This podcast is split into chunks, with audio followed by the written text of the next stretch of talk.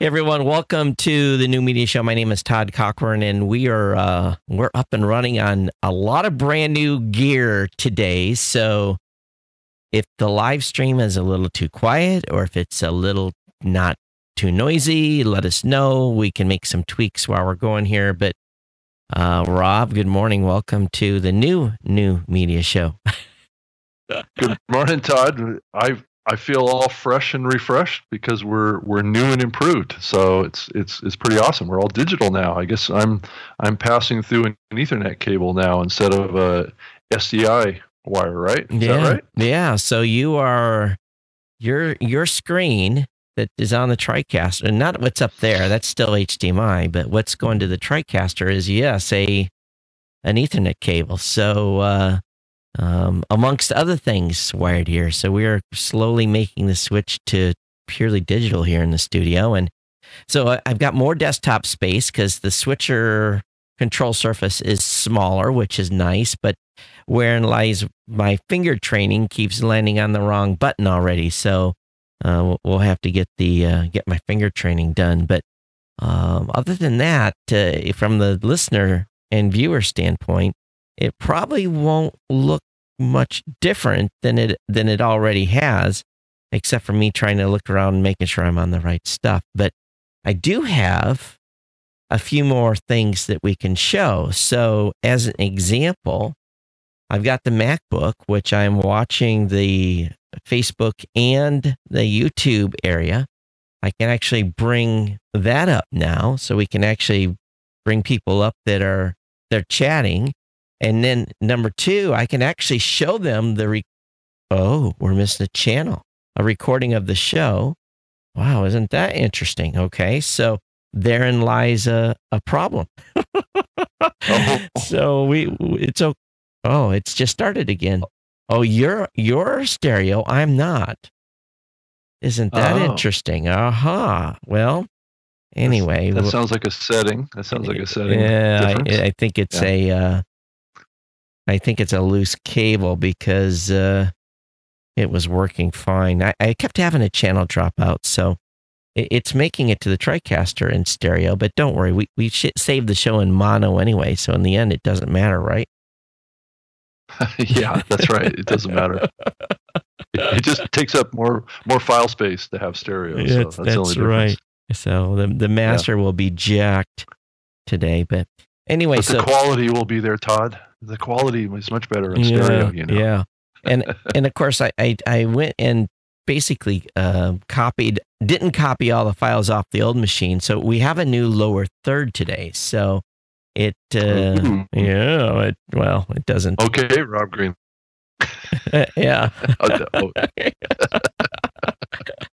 so anyway, you were um, just before we got started on the on or actually the YouTubers heard part of it, and so did the Facebookers. But you said you're getting booked for doing interviews for stuff that's released like six months from now. No, not even released, recorded like six months from now. so people are are are recording some interviews and getting them in the can. If you know what I'm saying, they're they're pre-booking interviews, and then they've got so many in in the can that they've done that they're booking them out six months. Oh my so, god! Uh, yeah, well, well, and plus the the whole use of uh, of all the uh, scheduling software programs now. You know, uh, they're all you know like uh, Schedule.ly, I think is yeah, one. Yeah, yeah, yeah. Uh, yeah, how you go in as a guest and you select your you, your recording time. So it's an interesting trend that I've seen as I've been doing more and more of these, you know, these conversations with other shows all across the internet on all sorts of topics and subjects, and it, just it, it's a whole other side of podcasting. Honestly, that I didn't know that kind of existed, where these these shows that do are recordings of guests um, and then pre-book way in the future and then maybe at some point they release your episode it's it's I I think I've done like quite quite a few interviews. I don't know that they've even released the episode yet because they have so many backlogged. Well, doesn't it cause a problem when you are essentially um, talking about something current and and then it comes out five months later and you're you know saying oh get ready for thanksgiving and it's uh, already like uh, valentine's day or something I, I don't know I, I i don't know Yeah. i just i think it's weird but i guess that's the way some people don't know. I- operate Yeah, I think it's it's just uh, it gives I, I guess them the flexibility to take time off if they want to, and I've I've seen that happen and impact when those episodes come out too. Is that they'll they'll feel like well they've done all their work in advance, right? So they've got it all booked up, and they, they don't have to do them ongoing. But I see some of them doing ongoing interviews too. So they'll take a week off, or they'll take two weeks off, or something like that, and they'll come back and they'll do a bunch more more of the of the interviews back right. to back and pile them up. So it's almost like a comfort, I think, somewhat is what they get into at that point. Um, and sometimes they release and sometimes they don't. I've had a couple of them that I've done. They had to put like notes um, in the metadata talking about how things have changed since the Ugh. recording happened. Oh my god. He, you know, there's one thing that you know I don't do, and uh, you know, if the person doesn't have the time to reach out to me personally and get on the phone for five minutes and figure out when we're going to record an interview, um, I, I don't use those for for interviews. If you want to interview me, me, you know, you need to email me and say, "Can I do a call? Can we?" Or, or can I put you That's on this? better way of doing I, it. I yeah. don't I don't like those schedule things. I you know and th- and then they want to send me a questionnaire and I'm like no, I don't do questionnaires, you know, read my bio and uh, I know I'm not going to pre-fill out questions and none of that. You know, if you're Yeah. the interviewer, you better have your stuff together so that when we get on, you're ready to rock and roll. You know who I am and a little background, and yeah, I'll provide a link to the bio and all that. But uh, I'm I'm too busy to have to do that stuff, you know. And um, it if you, yeah, I just you- go to my thing and get scheduled. I'm like, here's my here's my uh, I do interviews only on Saturday at at 11 a.m. Um, 11 a.m. Pacific. And if you can't do it then, well, sorry. And I might, I might on a weekday do a, a 10 a.m. Eastern, maybe, maybe if you're if you really ask me nicely. But um, I just Yeah. And then they get mad because you want make them work around your schedule. Mm-hmm. Hey, Rob Yeah. McCracken, hello. Hi, welcome to the show. And if you are on uh, watching today, make sure you say hello in the chat room. We want to know who you are. So yeah, that's that's my that's my shtick on that stuff. Yeah. Well, I mean, I'm I'm a little bit more flexible on the interview. I'll take them whenever. I mean, if they, I mean, I'll take 10 minutes out of my day or 15 minutes or whatever to 20 minutes or whatever to do a quick quick interview. They're typically Uh, not 20 minutes. I'm 30 to 45 minutes on most interviews I'm doing, but Yeah, that's true. Some do go go a little longer. Some are, you know, relatively shorter. You're just a segment of what they're doing. right. Um, so it, it it it just depends. It's kind of all over the map. But I did notice on Pod to Pod they have us uh, listed. Uh, our episode 188 is listed on Pod to Pod. Oh, So, really? hmm. But it doesn't really say what the topic of the show really. It just says podcast update. So I don't know if they're if Matthew is uh, featuring our our our episodes as part of his latest headlines Hmm. role these days. But uh, if he is, uh, thank you, sir. Yeah, absolutely. So one thing I did um, hear rumblings of this week that uh, people are all excited about is that they were getting um, uh, emails from Spotify that their shows had been approved, and they they must have approved a a bevy of them. So you know, people that were waiting a year had gotten announcements. So I thought that was interesting. like like I've been saying, um, those folks are a little more active right now.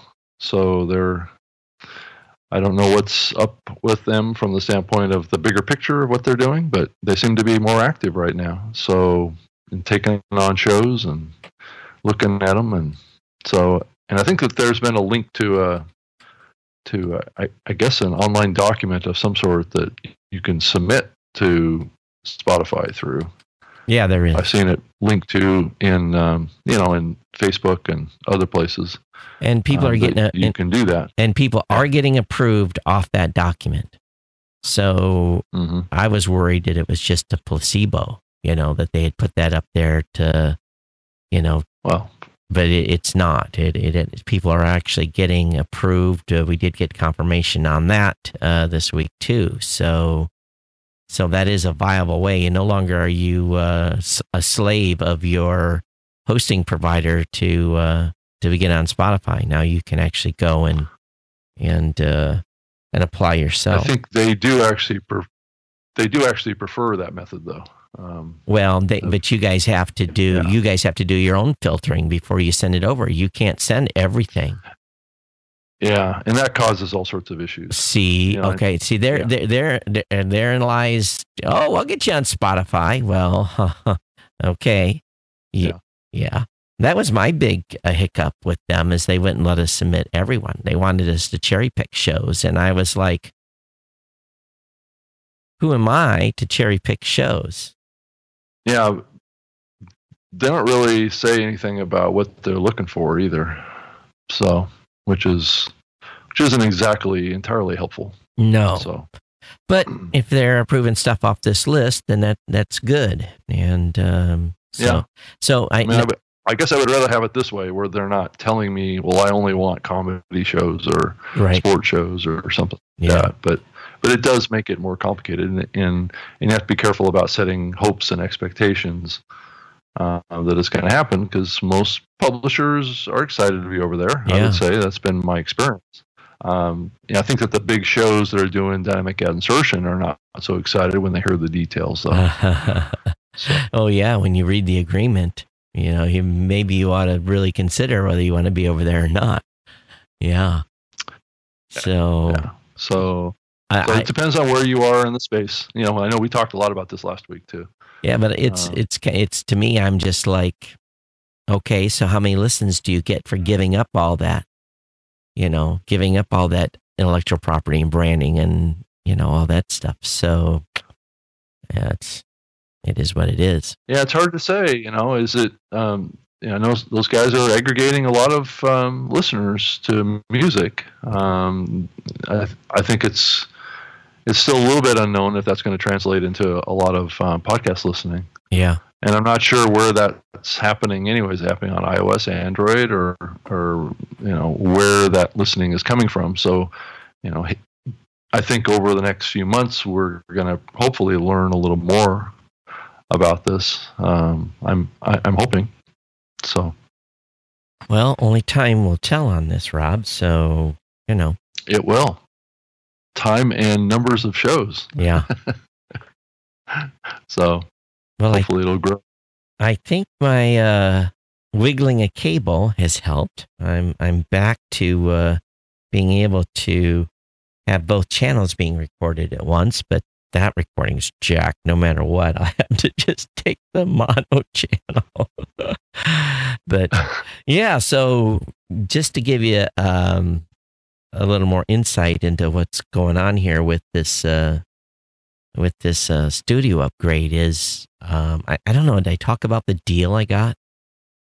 So so what Oh, happened? did you get whole new box? I mean, it's not just a software upgrade. yeah, it's, it's a whole new box. So they, you know, NewTek has always had this incredible upgrade trade in. trade-in thing, Yeah. and you send your old box and you get Yeah. five, six, seven thousand dollars off a new box. And when these things cost twenty thousand dollars, that is a huge deal, right?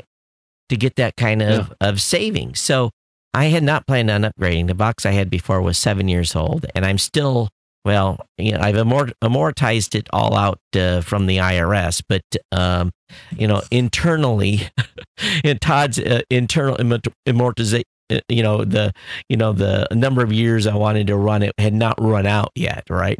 The depreciation. Right? Yeah, Todd's depreciation had not run out, but I you know I'd had a few issues with it where it spontaneously rebooted a few times, and so the option was was to pack it up and spend 400 bucks to have it shipped to NewTek and have it worked over. And they're good on you know fixing things that have issues and you know 400 dollars to ship it back because it's it's a 4U heavy like 80 pound box.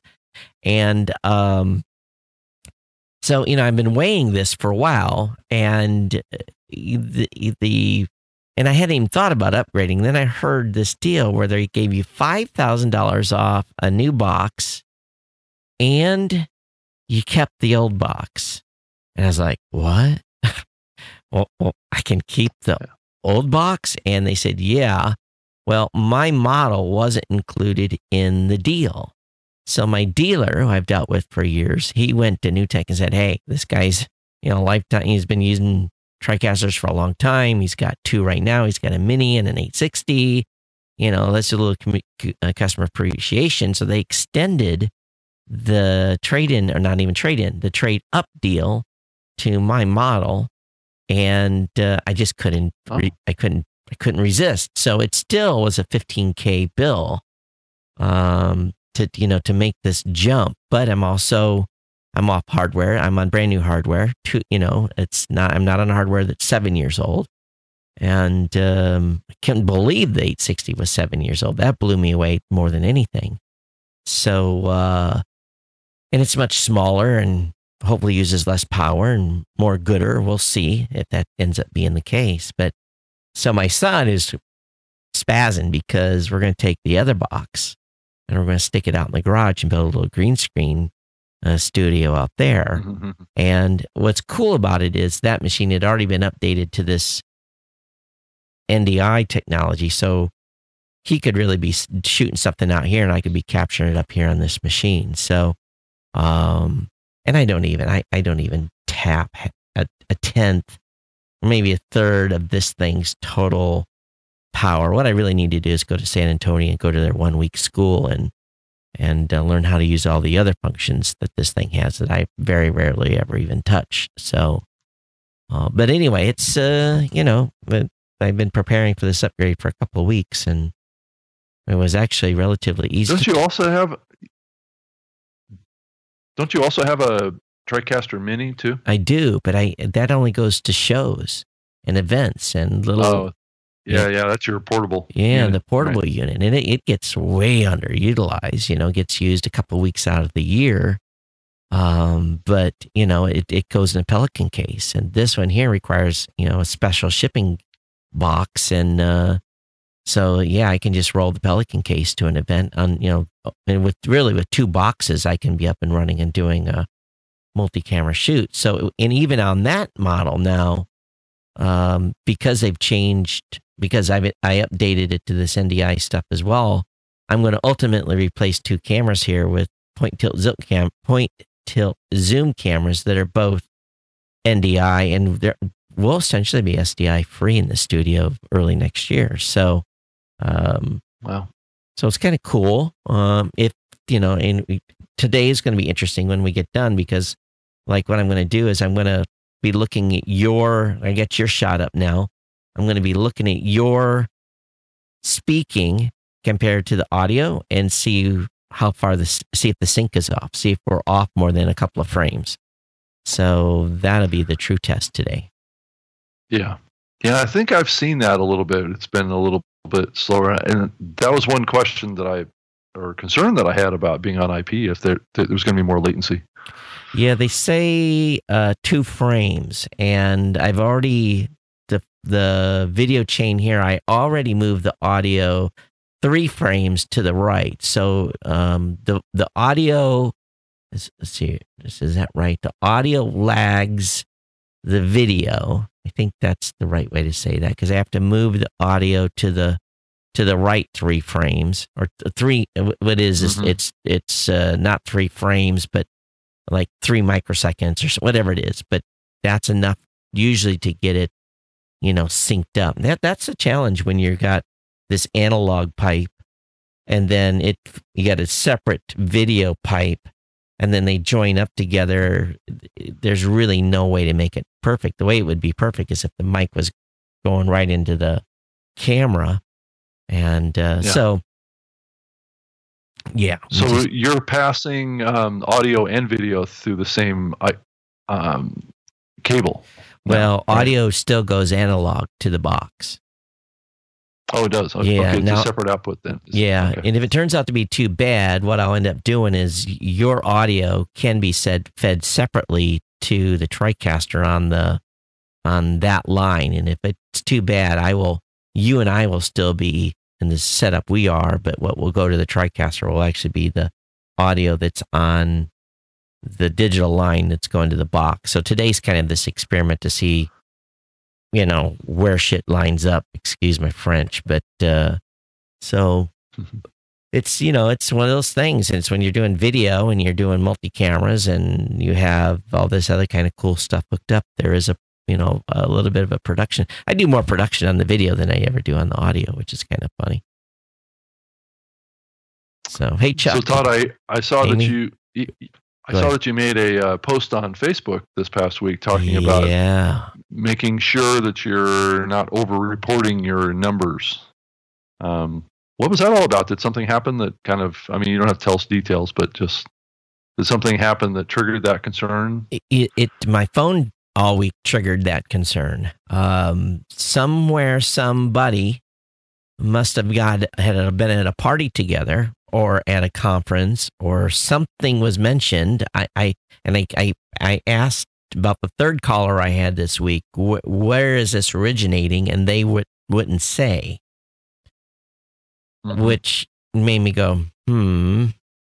Um, and it was um four four media buyers and three direct buyers and they all wanted um, to basically uh, contract and we provide this for media buyers that want it. They wanted their own stats redirects to give to um, folks on their podcasting teams. And wh- which was kind of Mhm. interesting. I actually got some some numbers. I know now what certain vendor how many there are um, some podcast advertisers that are your screen was your color was changing. I was looking back there. There was um upwards of 130 140 um a, uh, podcasters were on a single ad deal with the, the the vendor that had the most shows on an ad buy. That blew me away. Mhm. i was like you got how many?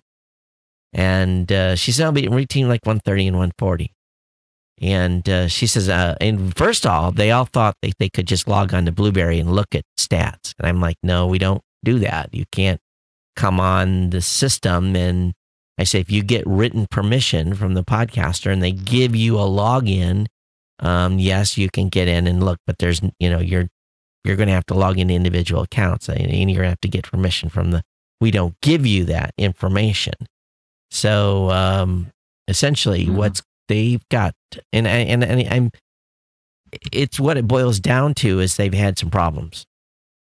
And they wouldn't um say and I so what I've been doing is I've been going back and I've been figuring out all right where are where are all these folks advertising at? You know where's where are they all you know we're all seven of these um you know where are they at you know who who are they advertising on what you know what platforms and so forth Yeah, um, yeah. I- and I have a suspicion w- w- where the problem lies. But um, yeah, so I'm doing proposals for them to have their own uh, stats accounts, and you know, and I've all, already in the past I have done accounting. You know, we've had to do accounting on campaigns for. Um, that's very. It's it's always something I don't like doing because it it's contentious with the not only the host but usually the host is hosting provider. Um, So when you say that's basically an audit on the campaign, is that what you're saying? I have done Somewhat. some audits on campaigns. These are not this, this these discussions were more about we want our own stats. Now, just like they Oh, do separate. separate. Yeah. If we want we want to be able to log in and look at what this show is is doing. So how is that typically done? Well, they I basically uh, I give them a rolling stock of uh, hmm keywords and then they uh, and I put them in the system. So I'll put, let's say, for example, uh, uh, let's say it's um, you know Tony's Pizza that comes to me and and wants uh, to run their own stats. So I'll give them like a PIZ underscore one through five hundred, and then they can issue those as needed, and uh, we provision them in the system so that when they log in, they can they'll have to keep track of their you know who it goes to what on their own spreadsheet, mm-hmm. but um, they can readily turn a show on, and they basically have to implement a redirect just like anyone else does. So I, you know, I cautioned them. I said, our redirects doesn't work on Podbean and a few others, um, mm-hmm. you know, a few other sites that, uh, and I said, and you also like, for example, on not uh, on SoundCloud, we can measure the RSS stuff, but we can't measure the um, the web player plays. You know, so there's some places where that our stats won't go, and it's just a limitation of their platform. So, um, you know, I don't mind their business. Um, and in you know, we talked about the privacy concerns and uh, you know basically how we restrict access to stats in the company. I told them who who actually had access, and believe me, so the last thing I want to do is to, you, you know everyone would think um, that it would be really cool to go through and look at a whole bunch of shows stats. I'm gonna be honest with you. About after the third one, you're kind of like, kill me now. I don't need to look at this shows. I don't need. It's no fun to go and snoop. It's there's you know it because it all runs together. But we do have internal policy at the team to who has access to stats and uh, uh, because you know I've always been concerned about and I, I'm not my, my employees won't talk, but at the same time, we just uh, just limit access to uh, prevent any possible ever possible compromises. So, um, so is the solution to this problem um, giving um, direct access to to reporting systems yeah. um, to advertisers? Yep, that's the solution. Versus, yep, that's the solution versus I think what's oftentimes done is that a a, a a report will be issued or right, a spreadsheet right. or something like that, yeah, right? And yeah. then sent to the advertiser. Yeah. And it's easy for that to be, you know, a, a number or two to be changed. Yeah. Yeah. yeah. A spreadsheet's easy to be changed. Yep. If if you are um if you log in, there's no way to there's no way to manipulate that. And then there's the only thing then you have to question is the trust of the actual system that the data is coming from. Then you have to ask, you know, the yeah. question has to be asked. Um, um, you know, but you know, Rob, while you're, you know, if you're still watching on the show today, you know, Midroll could come over and contract us, and they could uh, give out sub accounts to uh, to advertisers. You know, they could uh, they could contract us, and we build your your own. We'll build we'll build you something.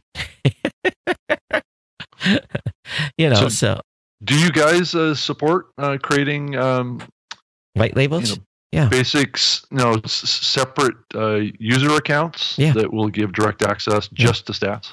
If they're on RawVoice, not if they're on Blubrry. It's a limitation on Blubrry system. So if they're on our Raw, and the Raw yeah. Voice stats was set up to in, to serve that, and that's why it's a higher price point. Yeah. So yeah, but, I could see an advantage to that. Yeah, you know, it keeps it, everybody honest. Yeah, yeah and it's it's also harder to manipulate a screenshot. So if you well maybe not, but if, if you screenshot a page, you know, and, and send it over, that that's okay too. But and we'll and you know as as we've we've also have a service where we certify stats. So we've got probably twenty or thirty podcasters each month that I send out a certification notification to who they're doing ad deals with. And mm-hmm. it basically says I'm certifying, and they're we're not doing the ad deal with them, so we're truly a third party. Now, if it's my own ad deal, I can't certify my own stats. That's kind of, you know, that would be kind of like uh, the, the the fox guarding the chicken coop, right? So, um, yeah. you know, so for folks that are running their own independent campaigns, and I have nothing to do with it, for me to be able to do a certification on someone's stats is, it's to me, it's easy. I just I push a button and I get a PDF and I send it to who they want me to send it to. So, mm-hmm but I don't know if there's been some fraud, if there is just some concerns on counting, if there they've had some campaigns that weren't, you know, no one would get into very many specifics, but it was all last week. I got the, and it started on like Tuesday. Um, I got an email and asked, can, can, can we talk?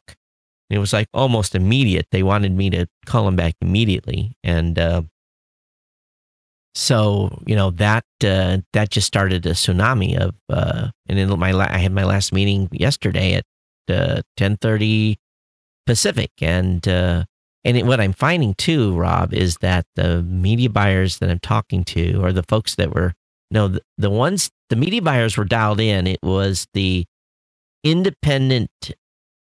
It was the guys that were doing in shop, basically doing their ads in house. Uh, they're the ones mm-hmm. I had mm-hmm. to spend the most time with because the media buyers had seen our stats already to a, to a person. They had seen Blubrry stats in reporting from uh, various groups and also various podcasters. So for them, it was easy. It was the, um, you know, the the actual businesses that had the biggest. I had to spend the most time with. Oh, so okay. someone, something I'd like, I love to know where they all were having lunch together. And it, things, strange things, it wasn't, it wasn't like San Francisco. It was both East and West Coast. So, eh, so there must have been some conference or something people are at. Yeah, I wasn't familiar with anything going on this yeah, week. me that, neither. So. And I and I and they wouldn't tell me. I asked specifically. You've been talking to other folks because it was you know it you don't get seven calls in a week. You know, yeah. unless someone has had a chit chat. So, mm-hmm. you know, in we've had before, I've put those kinds of posts out before. Last one was maybe 18 months or so ago, where we had um, one company that we came in and did an audit on a campaign, and a podcaster had to send a six figure check back to them. Wow. Wow and that was wow, over, was right. That was over a, a one year period. Wow. Yeah, over okay. reporting over a year. Hmm. So if you don't have the check, then you got to do make goods for a year. Wow. Yeah. There's a little lesson to be learned from that. Mm-hmm. Yeah. Yeah. That podcaster doesn't like me very much. well, you did it to yourself. I well, I, and, I would imagine. Again, it, it puts you in a very uncomfortable, very uncomfortable position. You know, where you're like, send me your, you're gonna have to send me your log files. What? What do you mean? Yeah. I said, I need your, I need your log files from your media delivery. And you get this runaround like, well, we don't have them. I'm like, every server that serves media has the log files, and there isn't a company in the podcasting space that doesn't archive them. You know, so. Hmm. Yeah, you start getting into that. I I guess the ad buyers these days are not chumps anymore. They're they're not chumps. They're getting serious, aren't they? Well, they're getting serious. They're getting serious. Yeah, yeah. yeah. And they and you well, know it, it, with some real dollars being spent. Yeah, real now. dollars. You know, and, and when and when when a you know person tells me I'm doing 130 shows, I'm like, whoa. Let me add you to my list to call, call you back in a couple weeks and be on the other side. Hey, I got podcasters. You know, um, yeah. So it, it's yeah. yeah, it's yeah. insane. It's insane. But you know, so it, it, just for the podcasters listening, never ever pump your numbers and I've had this saying that I've say, said since 2005. And this is the, the mantra I gave Angelo in the beginning when we built the stat system. I said, I don't care what the number is, as long as I know what the number is. Yeah, I don't care if it's a thousand. I don't care if it's one. I don't care if it's a hundred thousand. You know, Chuck Tomasi was on here. Chuck was um, wrote well, some. but that number needs to be be based on some logic and reasoning in the algorithm. Right. Right. I think yeah. in, in, the early days, and Chuck, if you're still on the stream, I I remember when we did some of our first tech podcast stuff. Someone wrote a script to parse a feed, and that may have been Chuck that actually wrote that script. And we weren't doing any filtering in the very early days. We were just doing raw, you know, it was just pulling out the raw information. and um, that was before there was any data. Yeah, to, there was to do any. there was no data, and you know we were we processed, you know, and we and Rob, we used that for about a year. I had my own servers. I had my own. Uh, I had my own servers co-located, and th- there were no algorithms running against my Mm. metrics either back then. Yeah, so I, you know, we used that for about a year, and then there was you know there was this massive sticker shock when we went through and you know we the, the initial you talk about sticker shock because you know you you, th- you think about uh, the amount of bogus traffic that's out there. Two thirds of the traffic hitting your download is junk. Two thirds of the stuff It's that bots, bots and yeah, bots and scrapers head and requests, and all sorts of stuff. Yeah. Right. So you know, two thirds of it is, is it's just immediately vaporized. You know, it goes it it goes into the ether, um, and that's before. Then you start looking at duplicates, and you start you know you go and sorting out. Even you know you do the next round of scrubbing, and uh, so for us, we you know in that first year, uh, you know, 2004 to 2005 time frame, you know, we were reporting everything. You know, it it it, it, it, it and you know but the thing was the advertisers were ecstatic because we were still blowing it out performance wise you know and uh Well, nobody knew any better on, yeah, on either side. of no clue you know Yeah, I mean, I, I mean, I think how it was treated back then was how we were analyzing web pages, yeah uh, which was unfortunately based on hits. A lot of people were still using that term hits. yeah That's you know, if I hear that term in reference to stats these days, I like go, somebody's living in the '90s, man. yeah So yeah, you don't even want to say that word in the context of website metrics now. Hits. yeah it rob I'm just still, proves that it just proves that you don't know what you're talking about. yeah i'm still getting some rattle from you a little bit on your mic from time to time i'm it's just like it's just a little oh, does it sound like overmodulated on your side or at all Well, it could be. It could be because I I sometimes raise my voice, and it probably. Uh, yeah, I don't have a compressor running on my mic, yeah so that would probably cause that. Um, as long as I don't get yeah right there right. If I get a, get a little hot, it uh, it it spikes. So here, let me turn it down a little bit. So I just need to keep a keep a constant um, volume level. I shouldn't um, get all excited, Todd.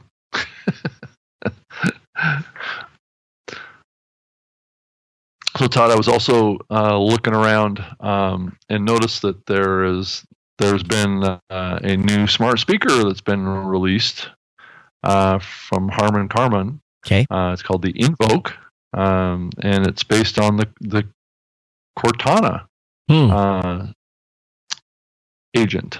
So it's getting it's getting pretty good reviews of people that uh, bought this thing. so it's for it's microsoft's first smart device Smart uh, speaker, yeah. smart speaker. So harm. Let's see if I can Google this. It, what's what's the name of it Uh, again? It's called the what? Uh, it's the it's a Harman Kardon. It's not actually made by Microsoft. It's Harman Kardon. Yeah. Cardum. Right. Actually, it's the the uh, it's spelled I N V O K E. The Invoke Okay, Invoke. with Okay. with with Cortana.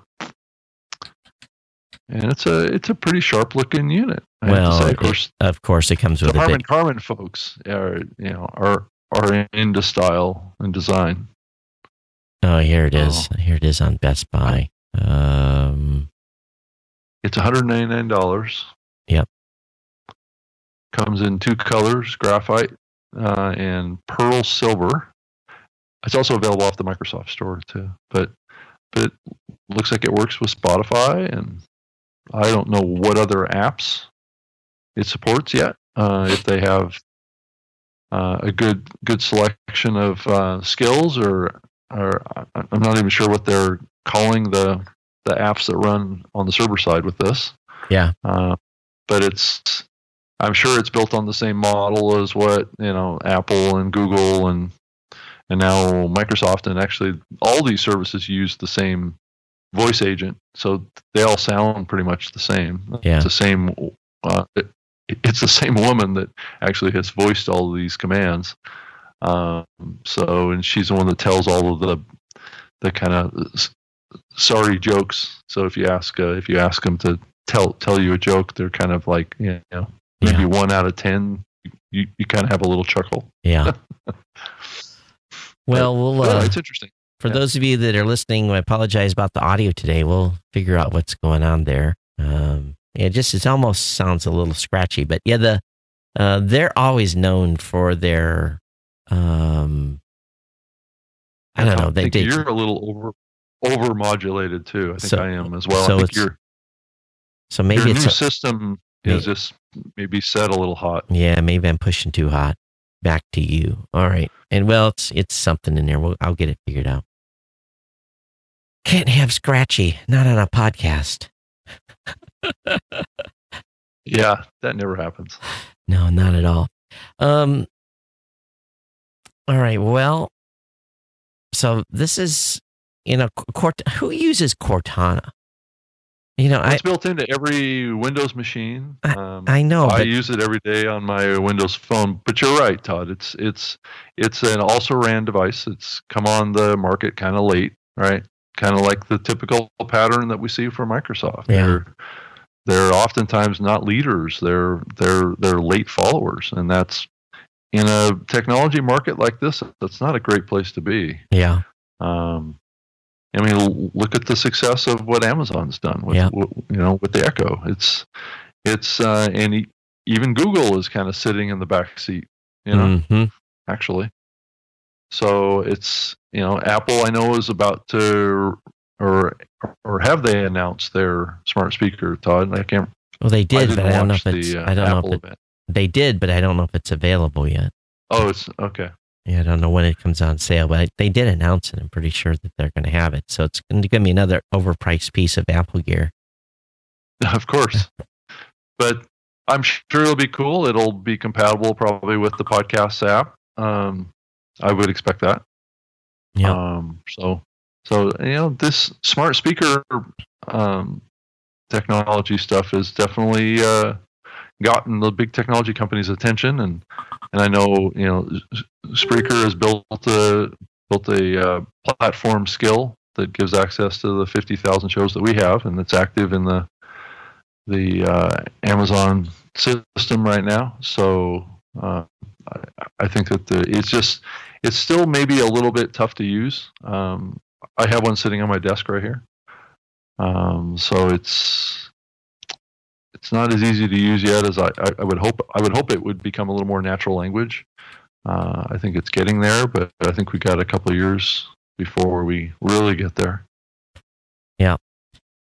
Someone asked me in uh, Facebook, is, is Blubrry Stats IAB compliant?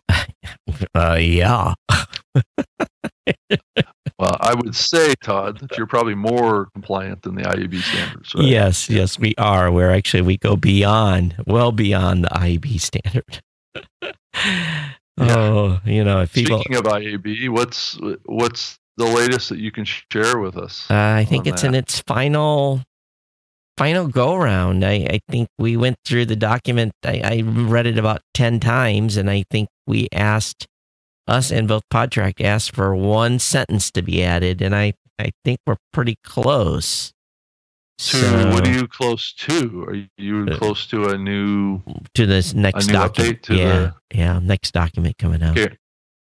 So is the is the purpose here to slowly uh, roll this out into some sort of recommendation? Is that what the um, that gets deeper and deeper into the the weeds, as they say? Well, that Um, that's the goal. Okay. Yeah, that's the goal. Is it succeeding? I, Um, you know, you know, you know, I uh, Angelo's not pissed off, so I, I guess that. Um, It's a pretty low bar.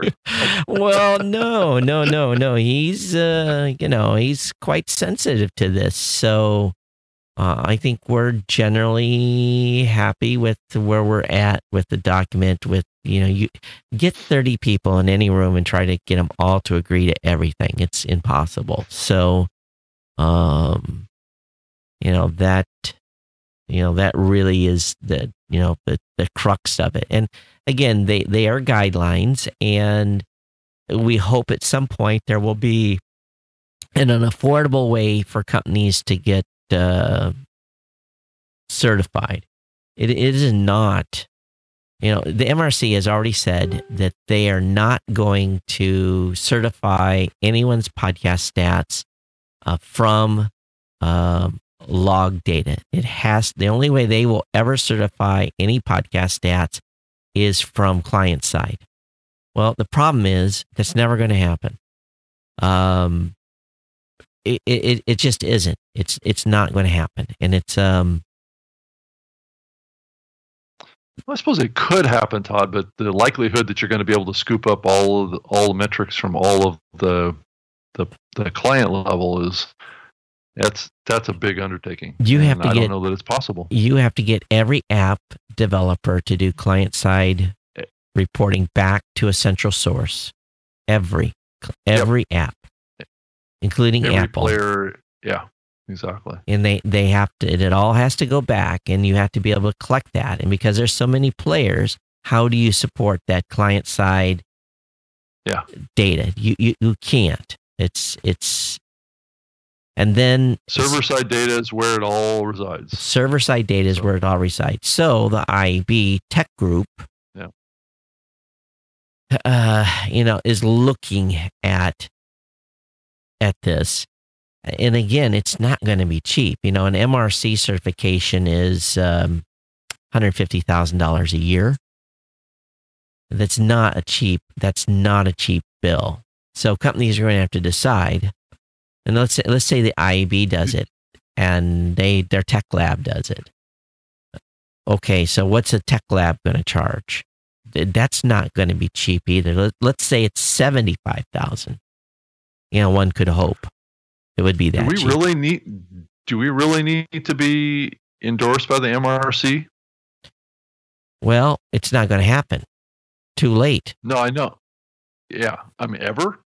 Well, if if if the MRC, you know, I I was ponied up to the bar with a check in hand to do an MRC uh, certification um, before they changed their mind on. It's pouring here, so if you're hearing rain, I get a little feedback when it's raining. Um, when it's now that they've said that they're they're going to only certify client side, then Takes it's it mute, takes it off the table. So if the IAB, Okay. and again, the Tech Lab's looking, this is not the IAB's primary mission, is to do certifications of people's systems. Yeah. Um, That's actually veri- verifying that the the standard that's been established or the recommendations that have been established are be, are actually being Uh, followed. are, are actually being deployed Right. in in a given platform, right? Yep so, you know, so the, you look at your advertising revenue. So if you're doing a million, let's say you're just, let's just use a number, a million dollars for advertising revenue. And on most of our advertising deals, we work 70 30. So that's $300,000 that comes into the company as our commission for a million dollars worth of ad deal. Okay, so now take out of that employee, you know, and employees that manage that, take out their salary and take out uh, you know any other ancillary expenses and let, let's say you're left with 200 grand all right? So let's say you're left with 200 grand and a million dollars worth of sales. Are you going to spend 75 to 100 thousand dollars a year to certify that data? Now if you're doing 20 million dollars a year in advertising then that 75,000 or 100,000 dollars is a drop in the bucket. It's an expense line. Yeah. But you know you have to weigh you know again and we don't know what it's going to cost if the IAB decides to do it to be honest with you. So you know it could be $150,000 like the MRC But Todd, I could see over a period of time, though, this is going to take many years, though, that the that this could be deployed client side.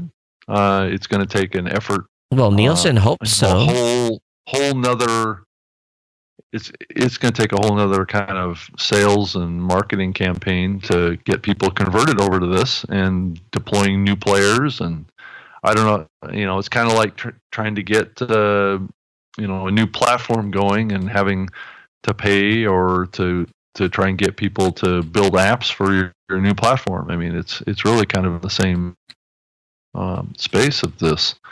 Um, how do you get people to organically do it? There, there has to be a motivation. Yeah. Um, why would a player maker or a platform or Apple or whatever do this? There needs to be some reason, Mm-hmm. not just that um, that That we want it. it just needs to be done. Yeah. yeah, You know. It's uh, that's probably not good enough. And it's so going to be, what's the it- motivation? it's going to be resource heavy, you know, because every time someone clicks play, there's going to be a call made to a client side, uh, you know, uh, auditing system. And then when they hit stop, uh, that signal is going to be, so you're going to be using users' bandwidth and everything to do these signaling. People with privacy So- concerns are going to get, so who would this be reported back to? well, that's the question. The. MRC? Well, I'm sure if Nielsen had their way, they'd do it. But so I, there needs to be like an but like an independent database that has a bunch of API hooks in it, right? but the problem is I need it to certify my system. I don't want Nielsen to have it, Oh, well, um, yeah, you know? exactly. Can can more than one party have this MRC? Oh, what do you mean MRC? You mean, uh, Well, this whole certification. oh, yeah. Every, every company, they would have to pay for it separately. Absolutely. For it separately. Okay. Yeah. Because, you know, Podtrac, Libsyn, RawVoice, we'd all have to write checks every year. Not just once, every year. And then periodic this- audits. But this client side reporting thing that that could happen at separate platforms, right? Well, I, you know, the, the you client, could have a client client client or a reporting thing, or is it one central database that everybody reports into? Yeah, that's the, that's the million dollar question. I'm not the tech. I would assume this is going to be very painful. That's why I don't see it happening anytime soon. Yeah, it's is this uh, i mean i think the big question is this going to be required for on demand to to reach a, bill, uh, a billion dollars in ad sales Yeah. it, it well, if it is, it's then we're we're a long ways away from hitting a billion dollars. Because here and here's the insanity of this, Rob. The true insanity of this whole thing is that the the the uh, server side data is incredible. That's the thing. yeah you know. yeah But there's nothing wrong with it it's you know, and I think once Apple gives us their new stats with uh you know, that's gonna be another thing too. Uh, be careful what you wish for. That's gonna be an eye opener. Boy, we're gonna be talking about that for three months. Um, as soon as and they, that's likely going to be coming out uh, close to the end of the year i'm Well- I, i'm assuming uh, or just my prediction is between uh think as soon as Thanksgiving's over between that and December 15th. That's my prediction. Um that's what they indicated anyway. So, you know, right around Christmas we'll get a Christmas present from Apple. But you know, that's only going to give us 50% of at least for my show. You know, my show is about 50% iOS app, so it's going to give you a look at what 50% of the audience is doing. One thing to think about Yeah. too is, you know, where does Android fall on this? As a matter of fact, there's a discussion going on right now on a Facebook channel that I'm just, I, I, I I'm just, I shake my head. And um, Cody uh, Boyce uh, posted in the Facebook or in po- the podcast community on Facebook. He said, shocked by how many non iPhone users are listening to our client shows in web browsers. But how many Android users don't know there are podcast apps other than Apple Podcasts and think they can't listen to podcasts? Google really needs to get their act together. As this has been said multiple times, let's hit that inflection point. And my response, you know what my response was? This is why we put subscribeonandroid.com online a number of years ago. If you don't have a widget on your website, you should. It helps new Android podcast listeners find one of 14 supported one click subscribe on Android podcast apps. Sadly, Rob, most podcast hosting companies ignored it. but we but we gave it away to the community for free to use. Yes. So Agreed, Todd. okay. So anyway, and people are like, you know, one guy said, "I'm just going to tell them to use Podcast Addict." I'm like, okay, is that you're going to limit them to using Podcast Addict? Isn't that as bad as limiting them to, uh, you know, Yeah. the people don't get it. So, yeah. Yeah. Uh, So, well, I mean, we've talked about it on the show before. There's some efforts there on the part of uh, that big, uh, big, Big Google, company. big Google, in the sky. big But- Google in the sky to to do some right right things by the podcasting space, but uh, it's still yet to be seen exactly what that might be. yes, So- indeed. So, uh, time will tell. But uh, you know, here Yes, every, everyone's like, you know, having this not. having this big discussion about uh, subscribing, you know, getting users to subscribe on Android, and I'm like, podcasters, please see the bigger picture here. Come on, come on, wake up. It's not that. It's not this complicated. It really isn't. Yeah, and I I keep hearing you know seeing this this comment in that that podcast community group too, and said, "What is the best podcast hosting service?" Oh my god, that's like every three days. Constantly asking the question. Yeah, exactly. Yeah. You know, the bigger theme, and, and I guess maybe we could talk about it on this show, is I, I I had one of those. You can lead a horse to water, but you can't make him drink discussions. Um, Yeah. Had a podcaster that was. I listened to a show, really good show, and Uh-huh. uh, he's complaining he's not getting any subscribers. So I said to him, I said, okay, well, this is how it started. I said, uh, yeah, send me a link to your show. And he sends me this weird link to some network. And I'm like, no, no, no, no. Send me the link to your show. He said, well, that's where my show is. So I went to the network and it was some network I've never heard of before. And he was buried on like sublayer 10 on their website. And, Yeah. uh, and then I, you you know, where he was hosting, that's, you know, hosting agnostic. I'm not worried about the host. I'm just looking at his, his site. And I replied back to him. I said, uh, when you're doing your show, do you have a .com that you have forwarding to that page? Well, no, I don't know how to do any of that. Have you ever thought about setting up your own web page so that you have a point of presence, a brand? Well, no, I, I, I why would I do that? I'm just, and I'm just, you know, so it, the, the conversation went from there, but this podcaster didn't understand my point of view in that, okay, you've got this great show. Your show's buried out there in Netherland. Your show notes are thin. How do you expect to continue to grow your show if you're just hoping people are going to find it and uh, you're not helping them find your show? So it's it's just some fundamental stuff that a lot of podcasters are not doing, and it's it it it I don't know. I I I've been doing this so long, I, I get a little bit cynical, and I don't want to become across as that grumpy curmudgeon. But boy, I just want to take some.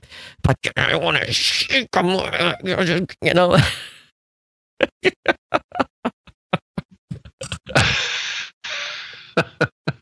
just, it kind of boils up after a while, doesn't it? yeah, you just want to shake them, you know. Like you don't, then don't complain about not having enough listeners. Don't complain. Yeah. I said you you're the product here. You know, your your podcast isn't the product.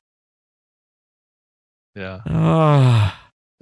And if that's just, Yeah. if they if, if you know if you just want to do a show, great. Go over to SoundCloud, host over there, and have your page. you know, if you just want to have a show, and do a show. Yeah. You know, but don't ever come back and complain about your listener count ever.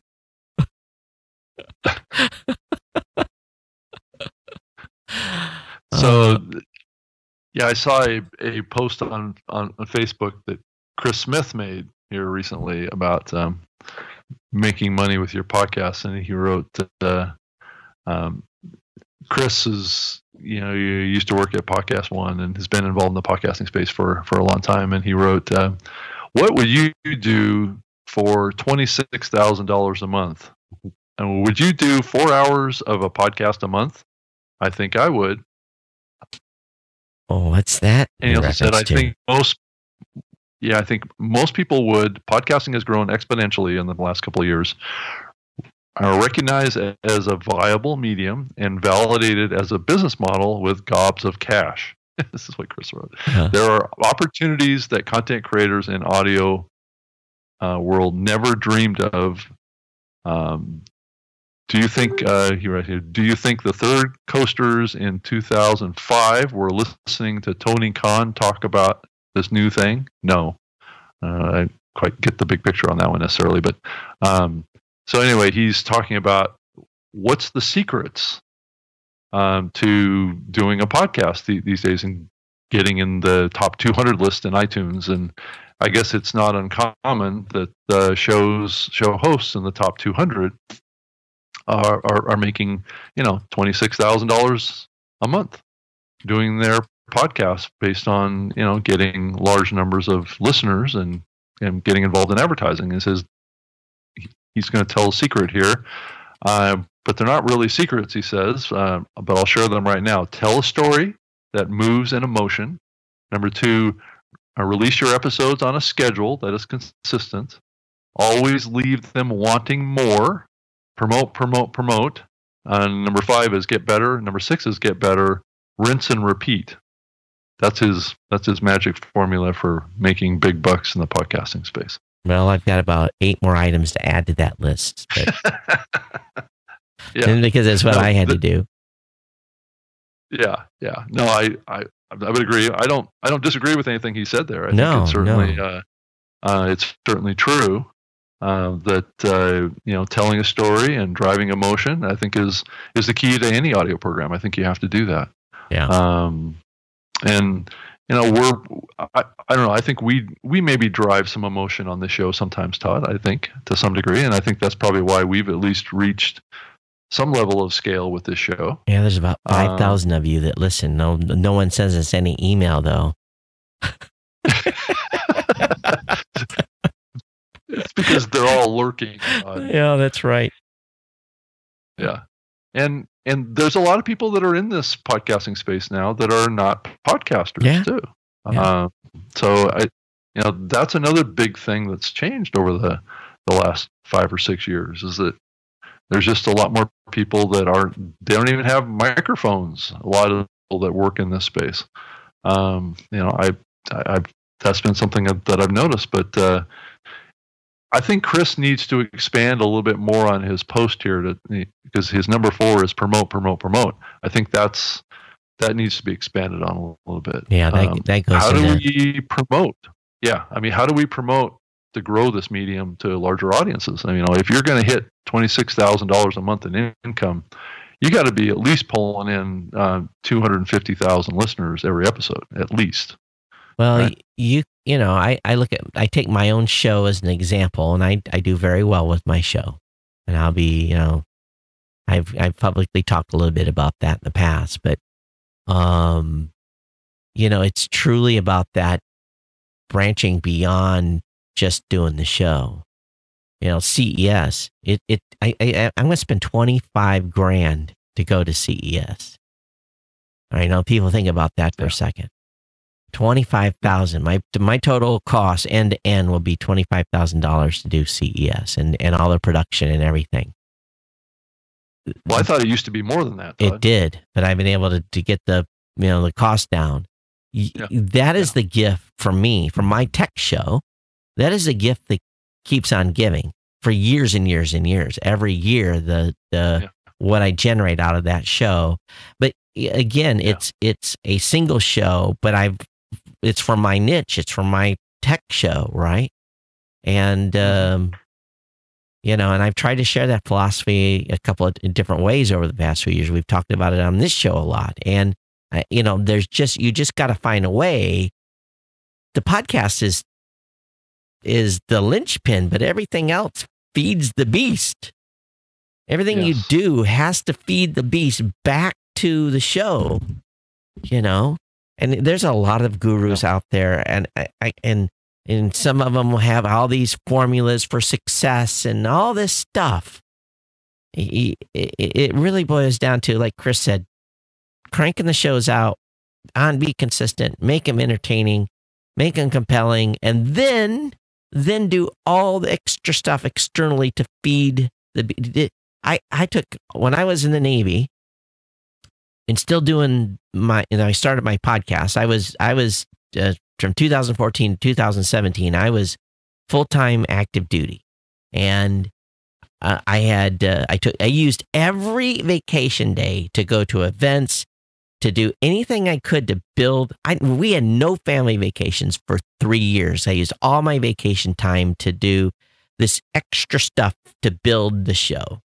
And uh, that was a sacrifice I was willing to make because the end goal for me was that when I retired January 1st of 2017 was to have the show sustainable so that I could do whatever Yeah. I wanted, whenever I wanted, wherever I wanted. And, but I had, it was huge sacrifice, you know? So, Plus, Todd, you've been been involved in um, creating video and blogging and and audio podcasting. It- so you've done the but I've done radio.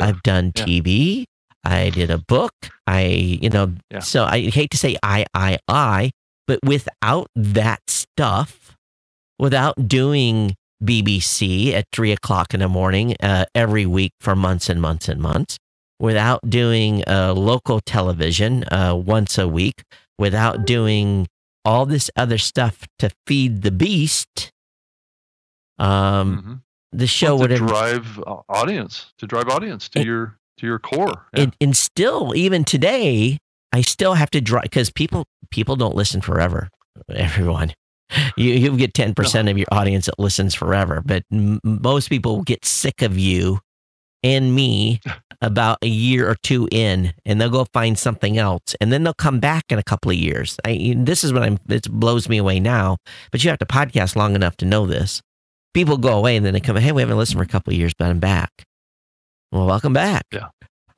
and I, I know why you were gone. You got sick of me and you went and go somewhere else and listen to someone else. You know, Yeah. so so you And have they to may come back or they may not. they You may not. know.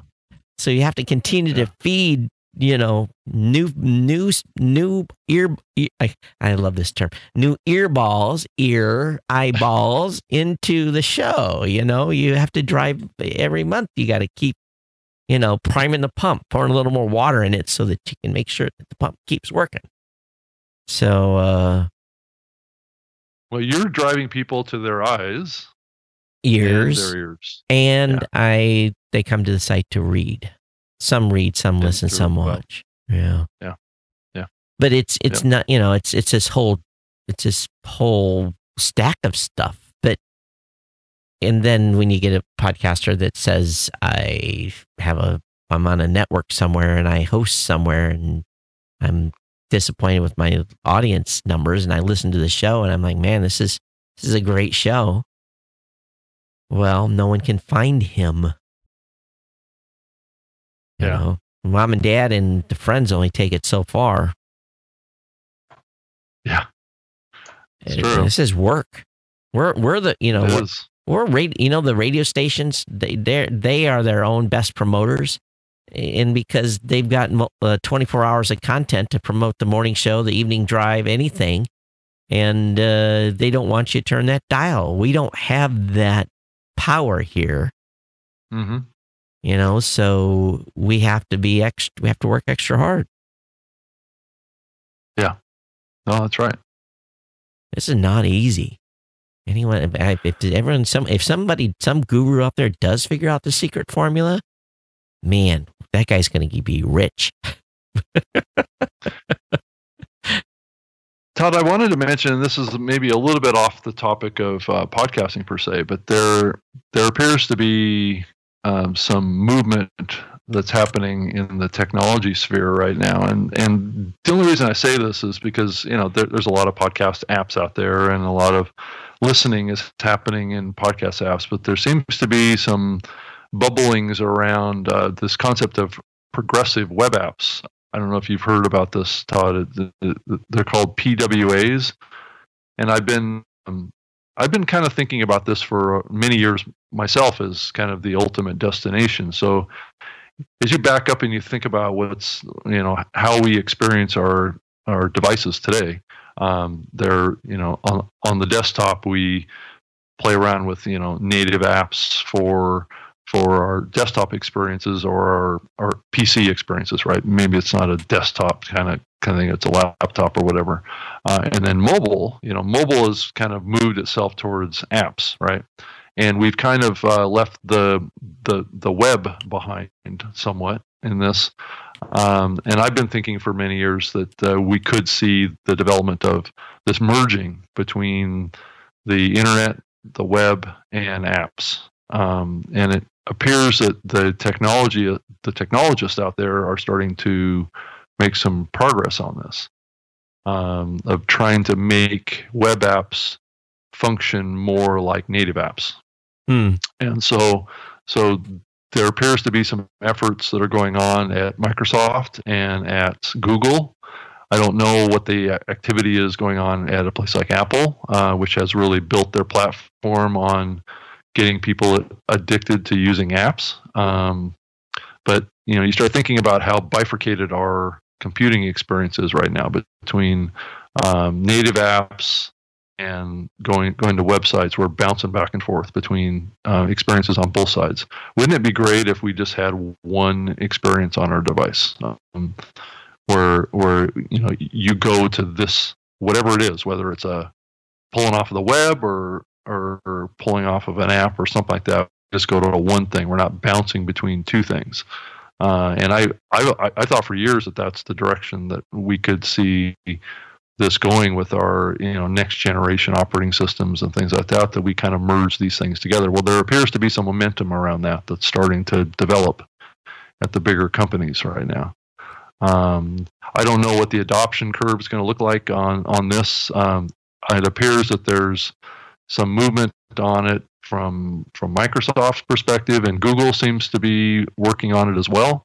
Um, time frame in, sometime in 2018 that, that we'll start to see some developments around uh, what's called progressive web apps. So mm. I would expect to start to hear some more about this as we move into the next phase of uh, of computing. Um, it could be a five year, ten year time frame here, but um, I think trying to merge these two worlds together, I think makes a lot of sense to me as well.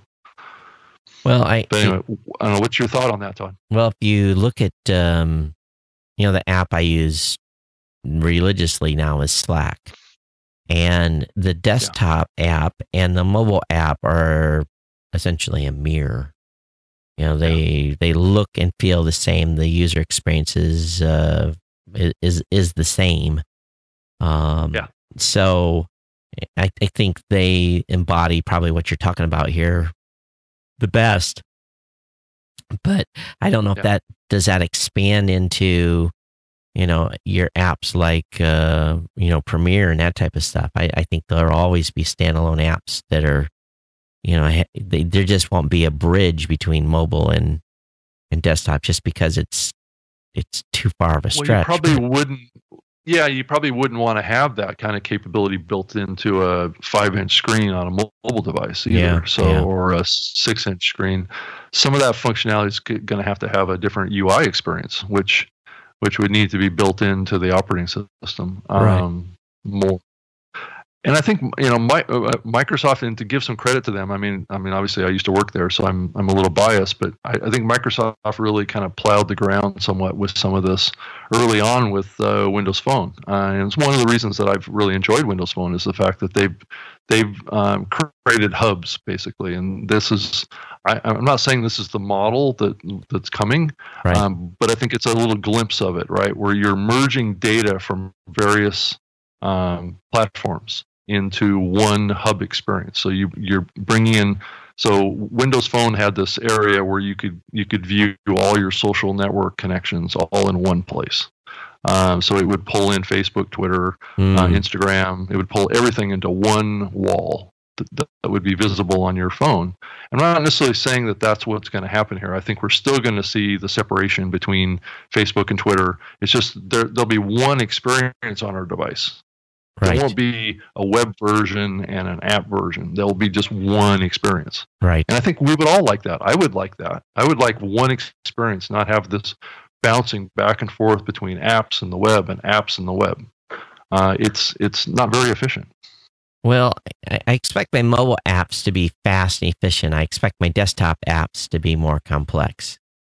You know, so you know there is there is that line. So you know, only time will tell, I guess. And as you think about you know these smart speakers, you start thinking about um, what's happening with this. Um, one of the challenges I see with these smart speakers is discovery too, and you also have these these elements of um, um there's only one experience. So, like when you ask for a podcast, typically on, on the Amazon device, the the, the Echo, um, you basically are there's a default app for that, right? Um, you have to make a special call into that device to pull up a different platform like Spreaker. Um, the default in there is TuneIn. Right. So, so you have this kind of this um, strange movement that's happening right now, where you have like uh, one player is going to uh, dominate. Oh right? yeah, um, because it's and, native. And, it's you don't have to any load yeah. a special skill. Yeah. Well, I mean, so you have a little bit of this going on too that could create some some friction, and I think that that's one of the challenges with these smart speakers is that we have um, there's default experiences in these things, which is going to isolate. You know, Amazon doesn't have a podcast platform that's part of their it's not a first party service they're actually working with other outside providers but they, they are making a choice right they had and they, they the, did make this, a choice this on provider that is the prime prime this is their primary provider of this right and i wouldn't say that TuneIn is the great um, is a great place to be a default choice with the podcast space well you know that's a choice amazon that's made they opinion. they shopped around they were trying to figure out what they were going to do. You know, we talked to them and said, "Hey, we've got a directory. You can, you know, we'll just license the yeah. guys and pull from the API. You guys can feed the beast on your own system." And they chose not to do that. Yeah, you know, they so, could have. Anyway, so all, all, these things are going to have an impact on podcasting and uh, what the experience is on these platforms. And I still think that you know this this new operating system that I'm talking about um, will be good for the podcast space. Um, I'm just not sure that what's happening the Alexa. I'm sorry, um, mine mine just activated too. Um, uh, is going to be good for podcasting. Yeah, Evo Terra wrote a piece that has to be brought up, and he he posted over on on Medium.com, and uh, this is um I hear a lot of podcasters right now that are really crying about the podcast iOS app. And uh, Evo uh, basically uh, Why is that? Well, they they don't like how it's working. They, you know, it's um they say right now that it's well, supposedly it was a big improvement. I, mean, I thought it was a big improvement. Yeah, well, it's, it, it is kind of buggy. It's got some issues, but Here's the uh, okay. here's the the start of the piece, and it basically says, "Your hatred of Apple Podcast isn't helping." And oh, uh, oh, oh yeah, um, and he has a very uh, succinct piece in here about the reality of the podcasting space as it relates to Apple and the podcast iOS app. And uh, so, in other words, he's basically telling podcasters, hey, shut up, put up and shut up. You don't want to piss the beast off because this is where, you know, more than 50% of your audience is tuned in, and whether you like it or not. And um, so this, is. this is. I mean, a, if it's constructive feedback, that's that's one thing. But if it's just bashing. Well, there's a lot Apple, of there's a lot of bashing that's going on, by, and he's yeah. he, it's what he's alluding to as a lot of bashing. Um, yeah. but uh, so says- where's that coming from? Is that, that coming? Uh, what part of the of the ecosystem is that coming from? Do you know? Well, it, it just random? Is it just random? it, it's it's been pretty random, you know. But you know, a lot of people are, you know, and, and they're all poo pooing about the Apple app. Well, we need to tell our audience to start using this other app, and I'm seeing a lot of that, you know. But okay, you're gonna cut the, you know, you're you're gonna cut the hand off of the group that feeds you. You know, that's. I don't think I said that metaphor right, but um, you know what I mean. Yeah. Yeah. So I think that there's been a lot of a- animosity towards uh, Apple because of their their market dominance of the podcasting distribution. You know, and Todd, we've we've uh, discussed this on the show before. Is that there's certain segments of the podcasting community that uh, don't like the power that Apple has. Yeah. and would like to to to take some of that market share away and spread it around so Apple doesn't have so much power in the space. Well, they don't like the download. The download Well, is evil. Yeah. you know. They want the the download to go away. So Yeah. Yeah. Well, you just gave away, you know, sixty percent of your listeners too. Right, If you right. turn off the download. Yeah. So, you know, it's called shoot yourself in the foot. mhm. Careful what you wish for. apparently ABC has something where they're calling for submissions for its one million dollar podcast fund. And uh, basically, ABC really wants to hear from podcasters think they have an idea who could become the next big Australian podcast. So in September, oh, that ABC. yeah, I- Okay. Not the. So in September, ABC of Australia. And so if you think you can, uh, if you're down under and you think you're the, think you've got the, uh, the talent, uh, they're, they're definitely looking for pitches. I kind of got, I just saw the headline. I jumped on it. uh, Parsec Awards announced their 2017 finalists. Parsec Awards been around a long time. So, uh, those are, those are out and available. Mm-hmm. So some of this news is at podtopod.com. Some of it's at podcasternews.com. And Even Blog Talk Radio got a, a mention. Blog Talk Radio has coffee with Kenobi. Who's that? It's just a show Oh, okay. that uh, launched. So, but anyway, there's a- you know stuff's moving. I think we just all need to continue to focus, focus on doing great content, building audience members, and doing those things that you know grows your grows Oh, your show. that Chris that Chris said. You know, Sure. I, I think I'm going to spend some time on my Spreaker Live show this week uh, talking about, about how to market your show. I think you know it's it's important conversation that we all need to have, and we we talked about a little bit on this show. Um, but you know, trying to build listeners. It's good for the podcast space that everybody that has a podcast does that well. Uh, it can it can pull more audience into the medium, I did which a is what we need. I did a pretty long segment on your podcast, which is over at powerpresspodcast.com, and that will come out on Monday that talks uh, really about uh, this just fundamental stuff that people are missing.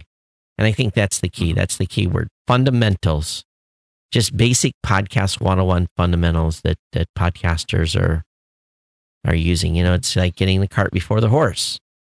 You know, there's Well, it's a, it's a sports analogy that I I lived with for many years playing basketball. Is um, you have to be good with the basic fundamentals, and Right. the fundamentals have to be trained and they have to be repeated in order to be fully understood and fully skill uh, skilled to perform those. And in the fundamentals, and the fundamentals Yeah. are never fun. You, you know, anyone that's done a football drill, okay, Yeah, th- yeah, there's no fun in fundamentals. It is painful, hard work, and you hate the coach for making you do it. But the fundamentals is what, like Rob, I agree. It's a good analogy, good one. Stealing that. If you don't do that's, the fun, That's. I mean, I, I, I lived by that for 13 years myself, and I played college basketball. I mean, it's tho- those coaches were like drilling the hell out of me. I mean, they were we were repeating, repeating, repeating till you get it right. You Yeah. know, and that's I guess that applies to pretty much anything. I think um, sports is a good um, teacher of uh, of being disciplined and and being focused. Um, and if you're not, you get yelled at. You know, I mean, a lot of us don't get yelled at when we don't do something. Oh, I, here. I tell my audience to chew me out. I, I blew it on two episodes ago. The intro, I just, just, I just decimated it. And I said, Mhm. well, I said, uh, please feel free to, to bash me on the, on the intro, you know? And- But I, but you know, a regular Yeah. podcaster would have redone the intro. I was live. There was no redoing. Yeah. You know, I could have cleaned it up and made it sound good for the audio audience that was listening later, but you know, um, well, it's like what's happening with our show today. I think we're overmodulated and yeah, we got the got some- basically owed owed being trashed a little bit. I think. yeah, we, and we got the. Di- I, I have some dials turned up too high. You were so quiet, I probably turned you up too loud. So Yeah, yeah, yeah. So I mean, I mean, even if you've been podcasting for a long time, you're you're going to make mistakes, yeah, and that's just part of part of the game. It's technology doesn't always work right. it doesn't. It doesn't help when you rip your, your studio brain doesn't apart. always work right. Yeah, And it doesn't help. I've had the studio ripped apart too. So uh, yeah, yeah, yeah. And I've I've done that too, and it's making changes and and improvements. Uh, it comes with risks. yes. So I've got some Yeah. new cables to go in here too. So I had uh, those hadn't been put in yet. So I guess I'll do that post show as I hang my uh, tail between my legs here in shame for having a overmodulated show. But anyway, the content was good. Yeah. You guys hung out for it, right? But we're we're here. The show must go on. Yes. goes. Yes, indeed. Well, Yeah. speaking of end of show, everything is held. I guess we're at it, aren't we? Yeah. You know, you're, I've seen a few artifacts in uh, the video today, so I'm going to be looking at that. And I've been watching how this new IP thing works. Best thing is, if it doesn't work, I've got all the old gear to go back the old way too. So uh, Ah, that's going to go in reverse, but that's not the goal. The goal is to move forward and push the technology. And I just go over to NewTek and complain to them. yeah. Well, definitely let us know what you think of the show, what, the the topics. We definitely want to hear from you. And if you are interested in being a guest on the program, uh, reach out to me. Send me an email, rob at um, robgreenlee.com, and I'd be happy to talk with you. And and Todd, I I know that we're we're always open to lots of criticism and Sure. feedback and, and comments and topics that you know you might want us to to cover on the show too. So And Yeah. and just another thing too, those of you that helped me out with the social campaign to try to get Hawaiian Telecom to bring a one gig line, a one gig fiber to my home. Um, I'm expecting a call from the director at Hawaiian Telecom on Monday. So Wow, your social your social uh, pushing is uh, kind of helped a little bit there and I've I'm 50 50 I, I he may say it's we can't do it but I've also dangled a check saying I will pay to have the fiber blown in down and I know where the fiber is it's it's 4 blocks away. So I, I don't know what it's going to cost to get fiber run from 4 blocks but they do have conduit they can push it through it's just a matter of getting them to do that and how many thousands of dollars that's going to cost but um, today we did run three streams today. So, uh, and one was on your stream, Rob. So, uh, I'm confident that we might be able to really do some incredible stuff if we get uh, a one gig connection in here with a hundred megs up. yeah, that's awesome. Time will tell. Yeah, yeah, no, that's fantastic if you can get that kind of speed. Um, one thing I did want to mention before we go is that Twitter upgraded to Oh, 280 yeah. characters. It's beautiful. Yeah. It's just enough. It's perfect. I, and I'm They not, should have done that years ago. It's it it's years ago. ah, it's just like I don't, and I'm not using uh, 280. I'm use I'm using just it's just enough. I I agree wholeheartedly. It was a perfect. Matter of fact, I was complaining to Hootsuite. When are you going to update so I can have 280 characters? So I don't know why they were caught flat footed and didn't have that ready to go. But uh, um, Mhm. yeah, 280. Awesome. Yeah. So Actually, it's going to save a lot of time in creating content over there because you know I don't know about you, but I had to write something and then I had to rewrite it to shorten it, Yep. rewrite it again Yep. to shorten it Yep. more. Yep.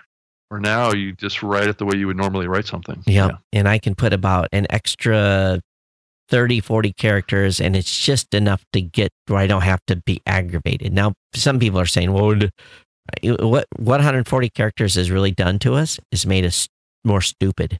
So, um, and it, the longer length, and it's true.